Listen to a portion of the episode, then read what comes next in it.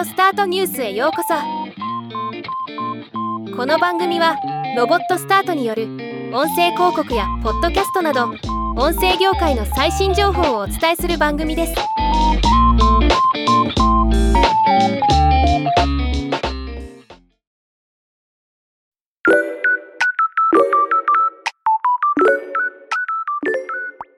アメリカで販売される自動車に AM ラジオ機能が搭載されないモデルが増えてきているそうです。今回はこのニュースをお伝えします。アメリカではフォード BMW フォルクスワーゲンマツダボルボテスラ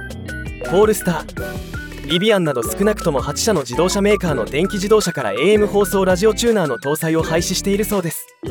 コストダウンの観点もあるでしょうし車内で AM ラジオを聴くよりも音楽ストリーミングサービスを聴く人も増えてきていることも背景にあると考えられます。僕自身も車の中では Spotify を聴くことが多いのでわからなくもないです。また AM ラジオ局の多くは FM 姉妹局でも放送していることが多く AM 放送ラジオチューナーがなくても FM 放送を聞けばいいということもあるようです。なお全ての自動車メーカーが AM ラジオチューナーを非搭載にする動きを見せているわけでもありません。トヨタホンダ日産スバル三菱ヒュンダイキアジャガーランドローバーなどは廃止の計画はないそうです。そんな中米国の超党派議員グループが車載 AM ラジオチューナー非搭載の流れを反対すべく自動車メーカーは新車に AM 放送ラジオチューナーの搭載を義務付ける法案を提出しました。彼らの主張は安全上の懸念を理由とするものです。AM ラジオが車内で聞けなくなることで重要な公共安全情報を国民に届ける連邦制度が損なわれるというのです。これを受けて大手自動車メーカーを代表する業界団体及びロビーグループの米国自動車イノベーション協会は全ての車両に AM ラジオの搭載を義務付ける必要はない。議会がこれまで車両に AM ラジオ機能を義務付けたことは一度もない。自動車メーカーはドライバーが公共の警報と安全にアクセスできるようにすることに取り組んでいる。と見解を発表しています。一方アメリカ連邦通信委員会のジェシカ・ローゼン・ウォーセル委員長は提出された法案を支持しており明らかに公共安全上の義務がある。車内で AM ラジオが利用できるということは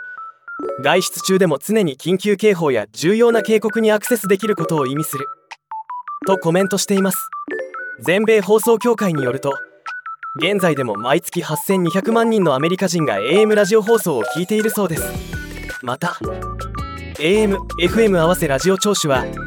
社内のリスニング全体のうち60%を占めているというレポートもあります。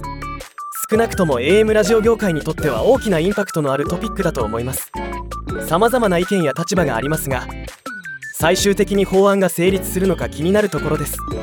動きがあればまたお伝えできればと思います。ではまた。